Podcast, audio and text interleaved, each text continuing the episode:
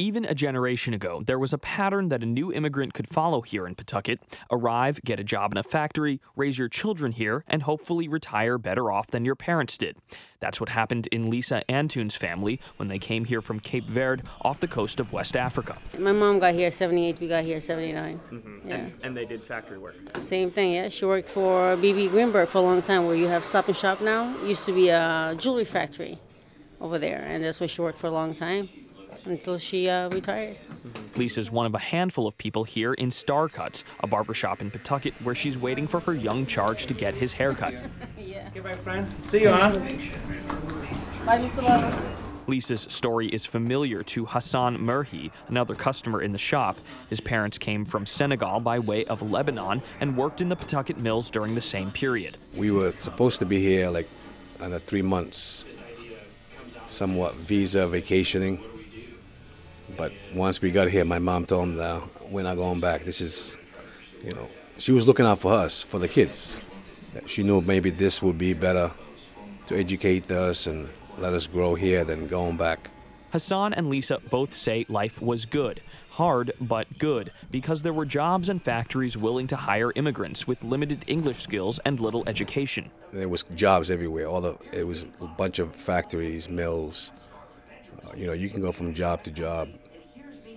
But now that a lot of these mills are gone, it is, I don't know how, how like if I was to come in now to the United States, I think you would have to be, you would have to kind of have some kind of education. The former owner of Star Cuts is also an immigrant. Lucidio Bala traveled to Pawtucket from Cape Verde in the late 1980s. Lucidio followed a long line of Cape Verde nationals who have come to New England since the late 19th century for jobs in the factories and on fishing boats.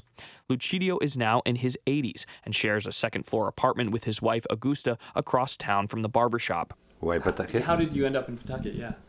Uh, you, you know, a lot of Cape Verdeans here. So uh, when you com- communicate with uh, one another, you, you choose. I choose Pawtucket. Lucidio and Augusta tell their story from their dining room, where a large framed photo of a grassy hilltop in Cape Verde is a reminder of what they left behind. When Lucidio came to Pawtucket, he says he found work as a machine operator at the American Insulated Wire Factory.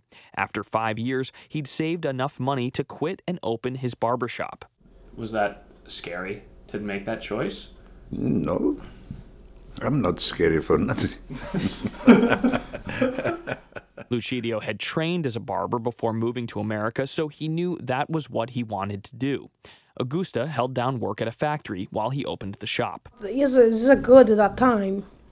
It's a good because I came one years I get the job, so uh, I work for in a factory for 15 years. Three years ago, Pawtucket is uh, was uh, very good. A lot of work, making money, spend little because uh, everything was cheap. Food, clothes, everything was cheap. Now everything is expensive. With little money, you could, you could do better than you do right now with a lot of money. What happened? What happened? Ave Maria. what happened? Uh, what happened? What happened is the story of so many former industrial towns inflation, work moving across the country and eventually overseas, technology replacing human labor. According to the State Department of Labor, manufacturing in Pawtucket has decreased by more than half since 2002, when the department first began measuring. As of last year, only about 3,600 people worked in manufacturing jobs in the city, a fraction of the boom times throughout the 19th and 20th centuries. For the next generation in Pawtucket, that reality has had an impact on the jobs they find, the work they do, and the lives they lead today. At just 27, Belmiro Bala, Lucidio and Augusta's son, has already held several different jobs. He's trained as an airplane mechanic, served in the military, and now works in sales and marketing in downtown Pawtucket. Walking the neighborhood with Bell, as he's called, is sort of like hanging out with the mayor. And in a crisp navy blue suit, he's dressed the part. What's going on, brother? How you doing today? We're gonna drop off some equipment to one of my guys today that um, lost a tablet can't really do any work without any tablet. So I do outsource sales for Sprint. Companies like Sprint hire Bell and his team to get people to sign up for low cost cell phone services. They set up tables outside offices that offer social services like WIC and food stamps. Bell's job is a far cry from the factory work his parents had, and there are a lot more uncertainties in his career path, but he's also more hopeful about the city's fortunes than his parents are. It's just a switch of industries. There's a drastic change of industries, and there are people who are thriving, and there are people who are suffering. Right? And the people who made the switch and are ahead of the curve, you know, they're growing their businesses, they're employing people, they're offering opportunity.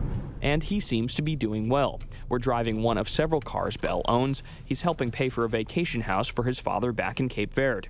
More importantly, Bell says he's choosing a path outside of factory work that he finds more satisfying. You know, you have one life that you can live, and you can live it with you know, hey, I'm going to go to work for 40 hours a week for 40 years, retire with 40% of my pay, or, you know, I can do something that's different. It's going to take a lot of effort.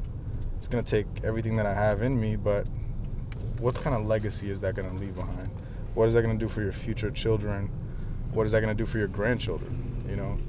But what opportunity will there be for the new immigrants who continue to flock to Pawtucket? The Latino population, for example, has almost doubled in the last 20 years, and there's no question that for a lot of them, life is harder. We'll have that story tomorrow on One Square Mile. For the Public's Radio, I'm John Bender.